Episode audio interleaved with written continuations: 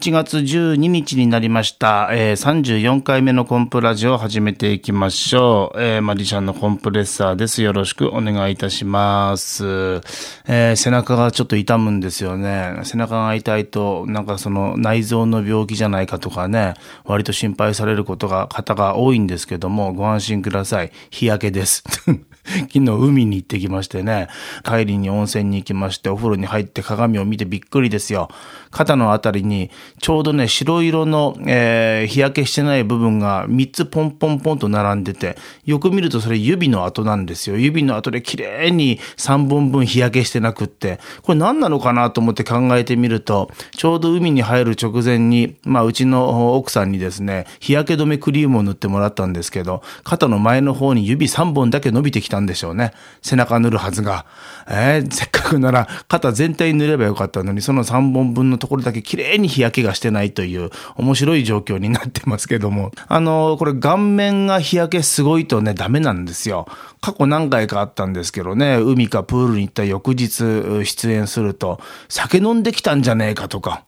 えー、なんかちょっと緊張して舞い上がって顔真っ赤なんじゃないかみたいなことを言われたりとかね、全然そんなことなくてもそういう勘違いを受けるっていうね。この12日、えー、今日の金曜日もですね、この後、今朝収録してるんですけど、この後すぐアップして、アップってまあ公開をして、えー、シミラトの第一、うん、シミラトのランチタイムマジックに行き、その後、クールおたやっていうイベントがありまして、えー、高岡大和横の昔万葉の森と言ってた広場、アットパークって言うんでしたっけ？そこにこう雪を積もらせるというイベントがあって、そこで3時から出演をして、夜は富山空港の4階展望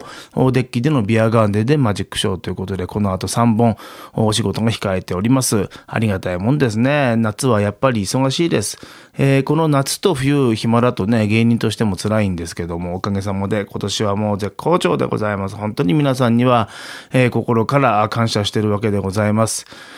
えー、そしてですね、この夏絶対やりたいぞということを宣言しておりました。あ子供たちのためのマジックセミナーですね。こちらを2回開催してきました。タイトルがですね、小学生マジシャン職業体験ということで、えー、8月の4日は親部で、そして8月の8日は高岡市の牧野地区で開催をいたしました。えー、子供たちを集めて夏休みの思い出を作ってもらおうというのが、まあ大きなあひらめきで、ひらめきというかね、まあ大きな、うん、考え方の柱で。で、そのただ思い出作るっていうのもね、いろんな切り口はあるんでしょうけども、地方できるマリシャンとしてできることは何かということを考えたときに、えー、ただマジックショーを見てもらうというのは、それは日頃やってますからね、それ以外のことで何かできないと、できないかなと。で、ただ、マジック教室みたいなのも、まあ割とやってるのはやってるんですよね。いわゆる種を教えるということなんですけども、そうじゃないものをやりたいと思ったんですね。えー、地方で生きるマジシャンとして子供たちに、え、職業マジシャンとして日々感じていることを、え、マジックという芸能を通じて何かお伝えできる場があればなと。いやいや、分かってるんですよ。その、うん、まあ大人の、まあ横柄な考え方かもしれません。そんなね、まあ一人のマジシャンにどこまでの、その子供たちに何か影響を与えるどこまでの力があるのかって言われたら、それはね、力不足だし、ないのも分かってはいるんですけども、何もやらないよりいいだろうと。うん。そして、えー、そんな、えー、今回のこの1回2回で、当然ね、100点満点のことができるわけはなくって、こういう活動を続けていくことはやっぱり大事で、この後さらにいいものにしていきたいっていう思いがあるからね、そういう意味では初めの一歩を踏み出したという意味では、まあ、良、かったんじゃないかなと思ってます。えー、内容の方はですね、最初に、え、皆さんで、まあ、北日本新聞さんに主催になっていただきましたんでね、えー、やっぱり新聞を絡めたものをやりたいというコンセプトは中には入りました。ありがたいですよね。新聞社さんにお願いしたら、あの、すぐに、あの、返事を、二つ返事で、あ、いい企画だ、やってみようということを言っていただいて、本当にありがたかったなと思ってます。本当はね、自分で、えー、地道に告知して、地道に子供たちを集めて、地道にやろうと思ってたんですけども、おかげさまで、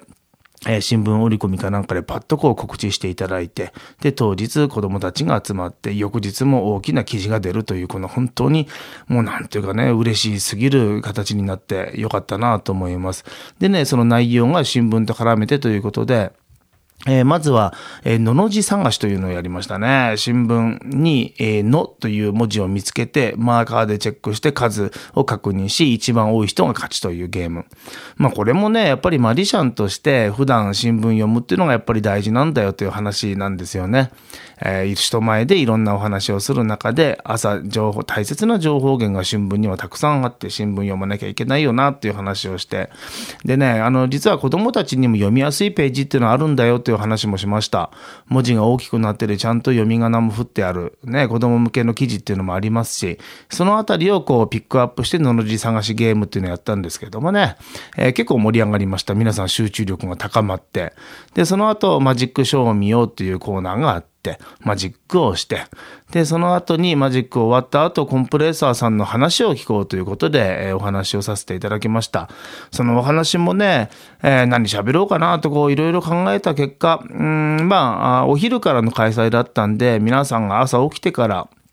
えー、あるの生活の中で、こんなことをやったらどうっていう提案を2つだけしました。一つはちゃんと挨拶をしようと。これはマジシャンとして大事ですからね。私自身、えー、どんな方にお会いしても、まず自分からおはようございますとか、こうも元気よく明るく言うっていうのは徹底してますしね。やっぱりこれ、職業マジシャンとして一番大事な基本だと思いますんで、その辺を子供たちにお伝えし、朝起きたらちゃんとおはようって言ってますかっていう話をね。それはみんなやっぱり言ってるみたいですけども、実際ね、やっぱり目を見て表情を明るくして元気よく言ってる人っていうのはどこまでいるかっていうと、多分そんなにいないと思うんですよね。ね大人になると特に思いますもん。みんなだらっと挨拶してる人が多いなと思ってね。えー、その辺、あの、終わった後のありがとうございましたっていうことも、あの、実は徹底してまして、で、まあ、ともやもそういうのは、あの、お互いに、えー、ともやんっていうのはアシスタントのともやんですけども、こうしようぜって申し合わせたことはないんだけど、二人ともそこはもう、意識が一緒できっちりやってるつもりなんですけどね、終わった後にありがとうございましたっていうのはちゃんと手をこう、太もものあたりに持ってって角度ももう二人ぴっちり揃うぐらいのしばらくこう頭を下げて、もう1、2、3でこう頭が上がるぐらいのことを普段からやってますんでね、やっぱりやってるからこそ子供たちにも言えると思うんですよね。うん、で、次に言ったのはね、いただきますって言って朝ごはん食べる時の話。うん。やっぱり美味しいものを食べた時に美味しいっていうのを思いっきり言ってみようよっていうことを子供たちには伝えました。あんまりね、大げさに言うのもうさんくさいなと思う人もいるかもしれませんよ。目の前に朝ね、美味しい、うん、例えばじゃあ、えー、じゃあ美味しいお魚の、じゃあ焼いたのが出てきたとしましょうか。うわ、お母さんこれ美味しいね、これ。いや、すっげえ美味しい。もう朝から嬉しいわ、みたいなことを言ってみたらどうっていうね。えーいやいや、大げさすぎるし、そんな今更と思う声もあるかもしれませんよ。言えばわざとらしいと思う方もいるかもしれませんけど、一回言ってみようと。うん。だって言うとね、言われた方はやっぱ嬉しいもんだと思いますよ。何やとか言いながら嬉しいもんだと思うんですよ。でね、あの、それを最初は無理やり言うのかもしれませんけども、普段から言ってくようになるんですよね。これ続けると面白いもんで。で、そうなるとやっぱり言われた方は嬉しくって、いつも言ってるからまあまあと思うかもしれませんけど、言わなくてむすっとした顔でただ食べて、えー、ごちそうさんって行くよりも絶対いいはずですからね。で、なんでそんなことを子供たちに言ったかというと、これがショーマンシップだと思うんですよ。その周りの人たちに楽しい気持ちになってもらいたいというその気持ちね。これがその芸人としてマリシャンとして大事にしている気持ちの一つだよという話をさせていただいて、えー、この、まあ、コンプレッサーさんのお話をしたと。まあ、これもね、10分ぐらいの話なんですよ、お話はね。で、その後、マジックを実際に覚えようというところで、新聞社さんの企画ということもあったもんで、えー、新聞のマジック、それから、系統を使ったマジック。この系統の方は少人数の前でできるものですし、新聞使ったのは、大きたくさんの人数がいてもできるものということで、この2つを選んだんですね。で、えー、皆さんで一緒に作って、最後に発表を、まあ、それぞれのコーナーの最後に発表してということでやりました。まあ、開催を終えて、えー、コンプ自身の感想ですけども、うん、まあ、1回目と2回目とね、微妙に変えながらやったんですけど、その中で通しての反省としては、やっぱり普段のマジックショーのような、そのドキドキワクワク感っていうのはやっぱり減るなと。そりゃそうですよね。そういう10分間、たとえ10分間のお話とはいえ、ゴンプさんがどんだけ思いを持って楽しい表現で言おうと思ったって子供たちにとってはね、いやいや、目を輝かして聞いてくれてる子供もいれば、ああ、もうめんどくせえな、みたいな感じのあくびしてる子供もいるわけでね。そういう意味では、ちょっと退屈な時間というのもどうしても生まれるのは事実で、だけど、まあそれも当たり前だ。これは、ただのマジックショーじゃなくて、職業体験と銘打った一つの教室なんですからね。仕方ないんだって言えば言ったとこなんですけども、でもそれだと芸人である自分がやる意味がないし、ショーマンシップを語ってる自分が目の前にいる子供たちが退屈なのを、これは当たり前だと思って、えー、これでよかったんだっていうのは、これはやっぱり違うなと思いますんで、この2回やって、まだこれで終わりじゃないですからね、次につながる、うん、反省点っていうのもたくさん見えてきました。これはですね、おかげさまで新聞社さんからも年間通じてやっていこうという話をいただいておりますし、私自身もこれ自分でマジシャンとして生きていく上の一つの、えー、なんていうかな、一つのライフワークみたいになっていけばいいなという気持ちもありますんでね、えー、自分を磨きながら、そして楽しく生きながら、えー、子供たちのために何かできることという取り組みの中で、これは一つの大事なあものなんじゃないかなというふうに思っております。えー、頑張っていきたいなと思います。職業体験というタイトルいいでしょ？ねえ。いいかわかんないですけども、まあこれはこれでまた今後も続けていきたいなという、そういう取り組みでございました。